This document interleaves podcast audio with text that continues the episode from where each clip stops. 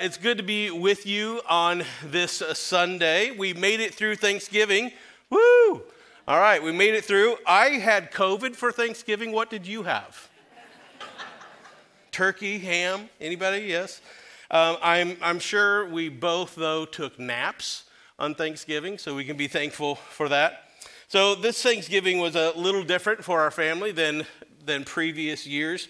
That uh, our tradition in our family is that that day after Thanksgiving that uh, we decorate the house for Christmas. Well, Carol decorates the house for Christmas. My job it, eh, with the boys is to bring the stuff up from the basement so that she can put all the decorations out, and I couldn't do that either this year. So this year, Carol put a, a bare, naked tree in my quarantine room and then shoved in the, uh, the ornaments so that I could decorate that tree. And it's a little sparse and it needs a little TLC from Carol. But, uh, um, and I'm hoping that doesn't become the new Thanksgiving tradition. Um, but as I was thinking about all those things, PFN, we have our traditions here as well. We just heard one. We got to uh, uh, listen to these kids. It was amazing to hear the kids.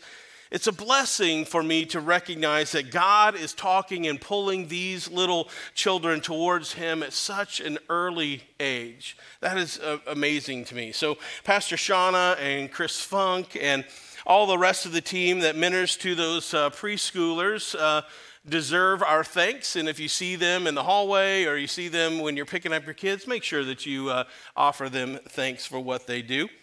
Um, our, at PFN, our tradition is that we decorate the church on that uh, Monday after our Thanksgiving service.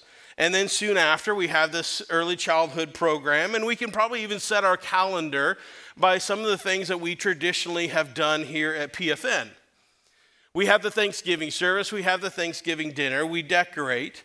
Refuge takes over on that next Sunday, and didn't they also do an amazing job uh, last week? We have breakfast at the manger. We have the Christmas tea. We have the early childhood program. We have the Kids Own program, Worship Sunday, Christmas Eve service, and then Sweatsuit Sunday on the next weekend. And occasionally, some of those weekends have to switch back and forth, but we, we kind of get to know that routine of all the things that we traditionally do here at PFN. And your family probably follows some sort of routine around Christmas as well. You do the same things year after year, and the routine of that Christmas uh, brings you that familiarity, and maybe it, you, you settle into that routine, and it brings out anticipation uh, of what's going to be coming next as the holidays start to unfold. And sometimes we, we sing those songs or we hear that stories about Christmas, and because we're so familiar with the words of the story and we're so familiar with the words of the songs, we don't even realize sometimes what we're singing. Angels we have heard on high. Okay, not necessarily the language that we use today, but we can understand that, we can figure that out. Sweetly singing o'er the plains, and the mountains in reply echoing their joyous strains. Not real sure what, how that works, but uh, okay. And then we sing Gloria in excelsis Deo. What? uh, we sing that those words every single year, but do we even know what those words mean? They're just part of the song, and we sing them. It means glory to God in the highest by the way, but, but how often do we sing those songs, these familiar songs of Christmas, and we don't take the time to pause and to reflect on what we're singing? O little town of Bethlehem, how still we see thee lie. Above thy deep and dreamless sleep, the silent stars go by. Yet in thy dark streets shineth the everlasting light. The hopes and fears of all the years are met in thee tonight. The hopes and the fears of all the years are met in thee tonight. We sing those songs every single year but do we pause to really reflect on what those words mean? This is Christmas. It's Christmas. This isn't the season of, of Black Friday or Cyber Monday. It's, it isn't a season about Santa or Rudolph. The season isn't about hollies or, or eggnog or snow and sparkles and all those kind of things. This is Christmas. And this is the season where most of the entire world celebrates the birth of the Messiah, the Savior of the world. Whether or not they understand that's why they're celebrating, that's what they're celebrating. This season, we're going to take time here to hear this familiar story, and we're going to listen to it and, and maybe experience it through the eyes of people that were there, through these different characters in the story. And today we're going to hear from a person that isn't even in the story at all. Although our traditions and it seems like our, our Christmas plays and our pageants and all those in, involve this character in the plays, he's, he's not in the story at all. Perhaps it will surprise you as, as you hear this that our, this Christmas character is found nowhere in Scripture at all, although we've given him a fundamental part of this story. We're going to meet him in Luke chapter 2. So I want you to go ahead and, if you have your Bibles, go ahead and turn to Luke. It's uh, in the New Testament, it's the third gospel. So Matthew, Mark, Luke, John. It's about two thirds of the way through the Bible. The, those gospels tell the story of Jesus. And we're going to be looking at the book of Luke. Now, Luke chapter 2 traditionally is that Christmas story. But there's parts that happen before that, that uh, uh, in Luke chapter 1 and Matthew chapter 1, that are going to set the stage for the Christmas story. And the story starts with the angel of the Lord showing up in the temple one day, and the angel is speaking to a priest named Zechariah when he was inside. And the angel tells Zechariah that his wife, Elizabeth, is going to become pregnant and they will name him John. This baby goes on to become John the Baptist. Zechariah doesn't believe the angel because he and his wife are both getting up there in age and he thinks that they're too old to have a kid. And, and because he doubts, he is made unable to speak throughout the entire pregnancy. So Zechariah and Elizabeth um, they make this interesting story. They're a sermon all of their own. Maybe someday we'll, we'll uh, dive in and look at their story. But six months later, this same angel shows up, this time to this young girl named Mary, who happens to be Elizabeth's relative. Uh, some people think that she was her cousin, some people say that she was uh, her niece. So this angel starts to speak to Mary, and we hear that familiar pronouncement that we have probably heard hundreds of times before about the upcoming birth of our Savior Jesus. But do we, do we pause to understand what's actually being said? Luke chapter 1, starting at verse 30. the angel says, Do not be afraid, Mary. You have found favor with God. You will conceive and give birth to a son, and you are to call him Jesus. He will be great and will be called the Son of the Most High. The Lord God will give him the throne of his father David, and he will reign over Jacob's descendants forever. His kingdom will never end. How will this be? Mary asked the angel, since I am a virgin. The angel answered, The Holy Spirit will come on you, and the power of the Most High will overshadow you. So the Holy One to be born will be called the Son of God. Even Elizabeth, your relative, is going to have a child in her old age. And she who is unable, is said to be unable to conceive, is in her sixth month. So no word from God, for no word from God will ever fail. And Mary says, I am the Lord's servant. May your word to me be fulfilled. And then the angel left her. After this, uh, Mary travels and she goes to see Elizabeth, and she stayed there until John was born, and, and then she returns home. And we don't know why she went to go see Elizabeth. We don't know what they did there. We don't know uh, the details of her visit. We don't know what happened when Mary returned home.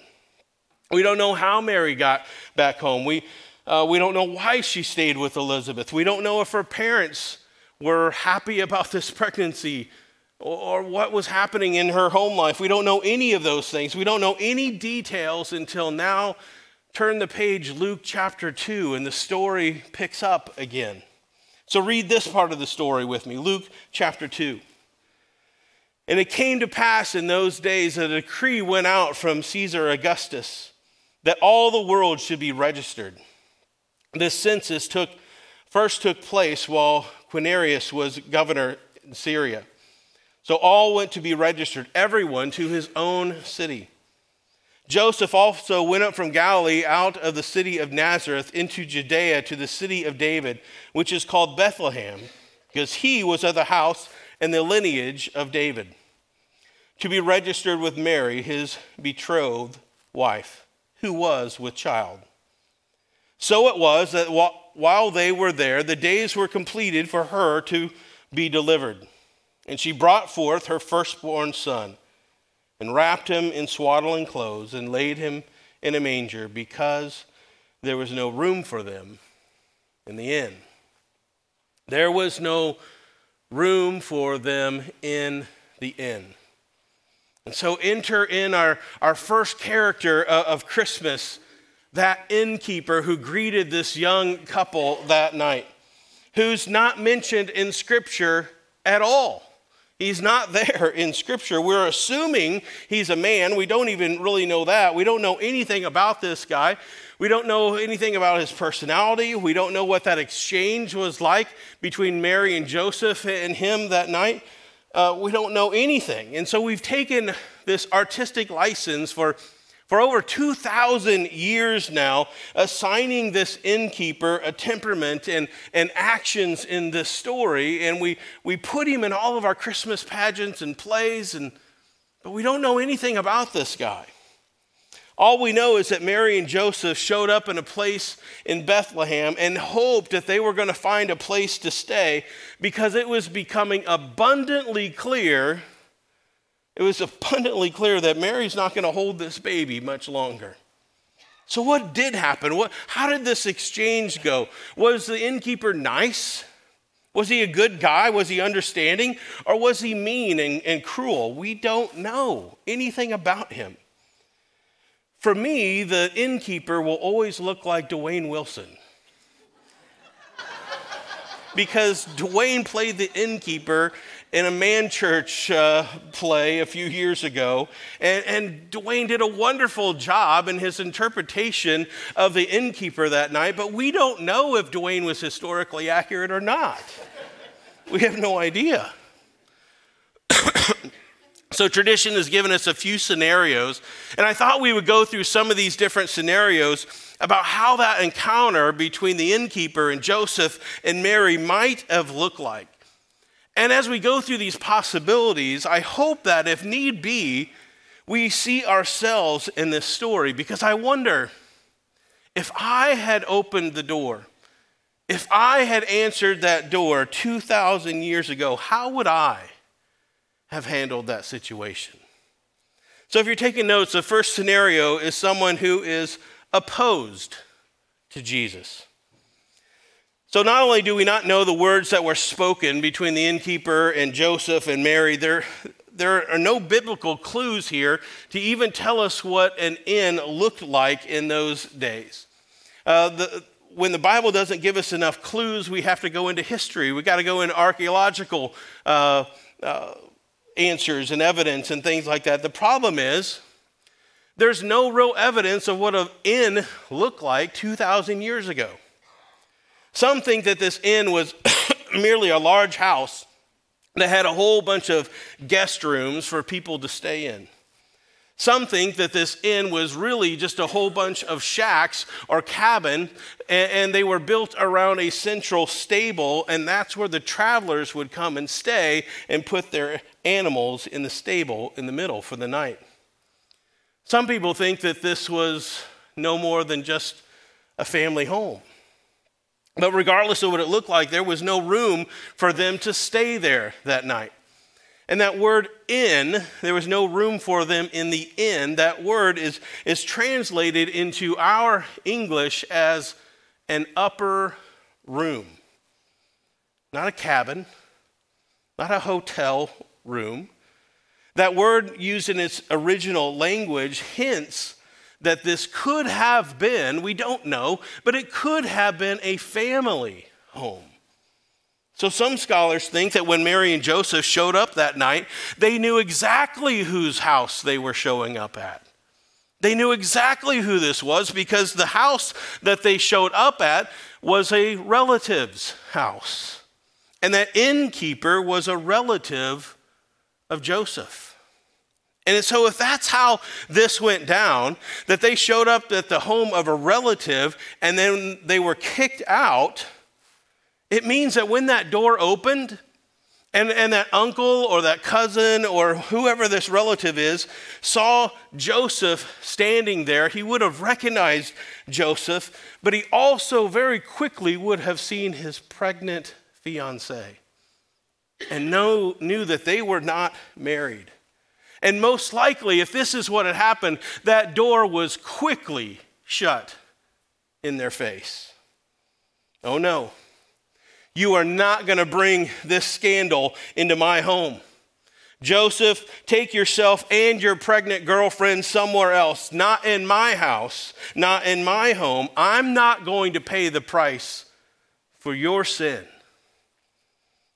See, it could have been that there was plenty of room for them to stay.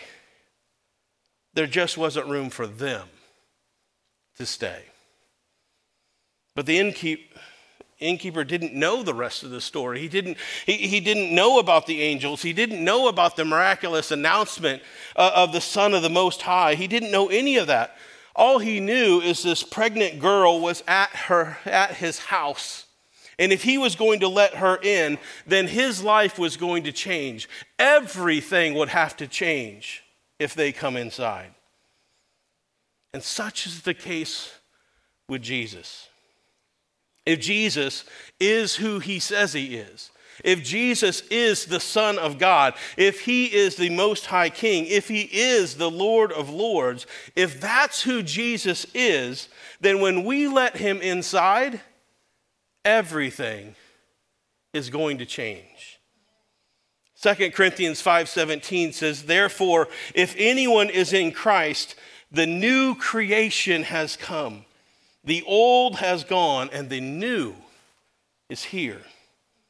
I know I know people that are so opposed to Jesus because they don't want to give up on the old or they don't see anything wrong with the old self.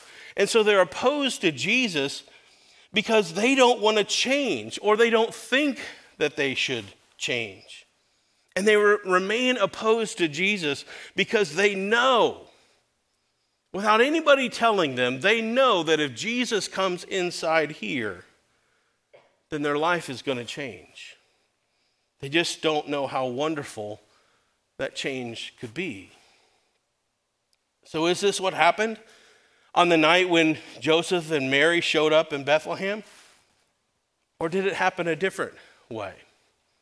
Another model for this interaction that night between this young couple and this innkeeper, if you're taking notes here, the second one is uh, the person who is too preoccupied to notice Jesus is there at all. I want you to think about that evening. Mary and Joseph uh, showed up. And it's census time, which meant that everyone was supposed to travel from where they lived to their ancestral city of their family. And because Joseph came from the lineage of King David, and King David was from Bethlehem, Joseph had to take his family to Bethlehem to register for the census.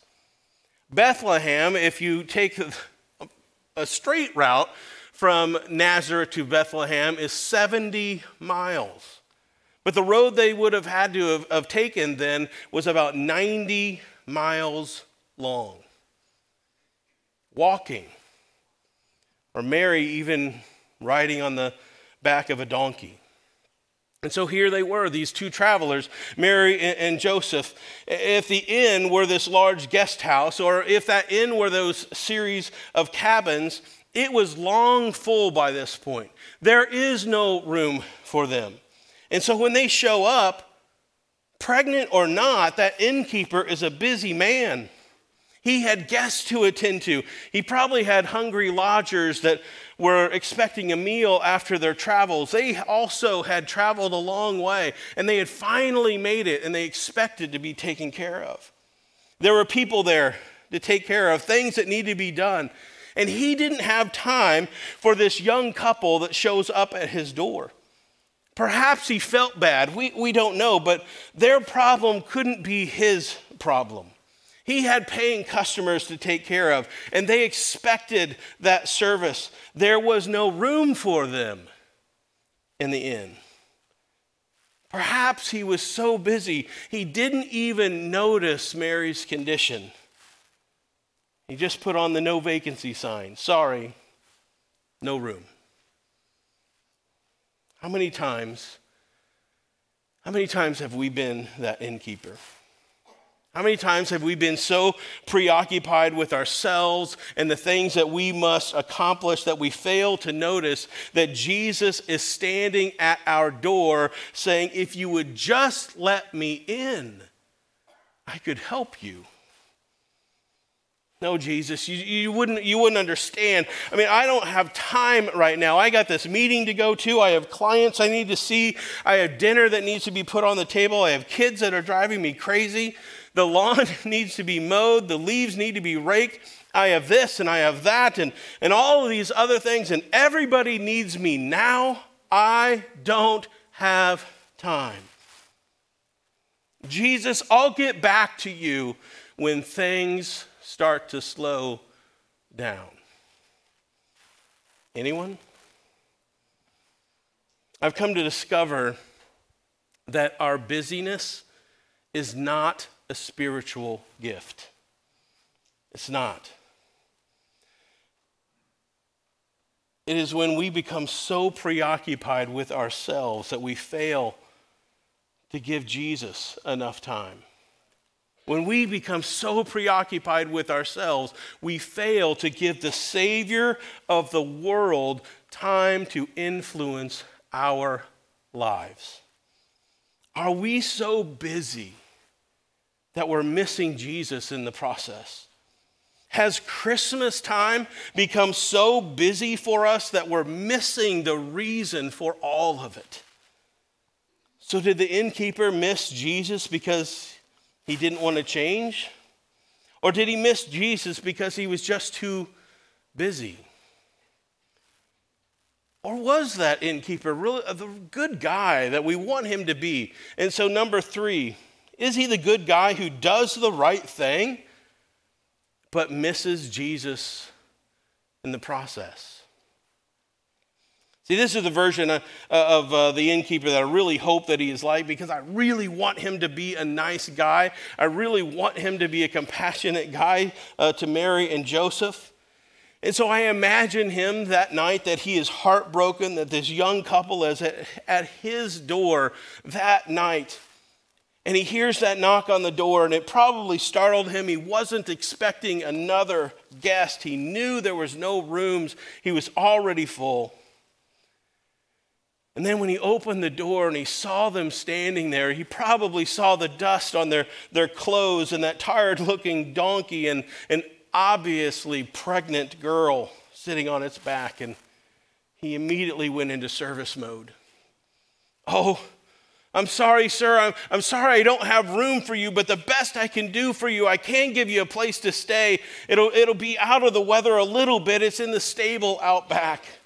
Here, I'll quickly, I'll clean it up for you. I'll get it ready for you. Let me clean the hay out of this manger. And when the baby's born, you can place him there. I know it's not perfect, but it's the best that I can do for you at the moment. And I imagine he ran back into the house and he told his wife and he said, Honey, Bernice, had been here a couple weeks ago, so. Honey, make a meal.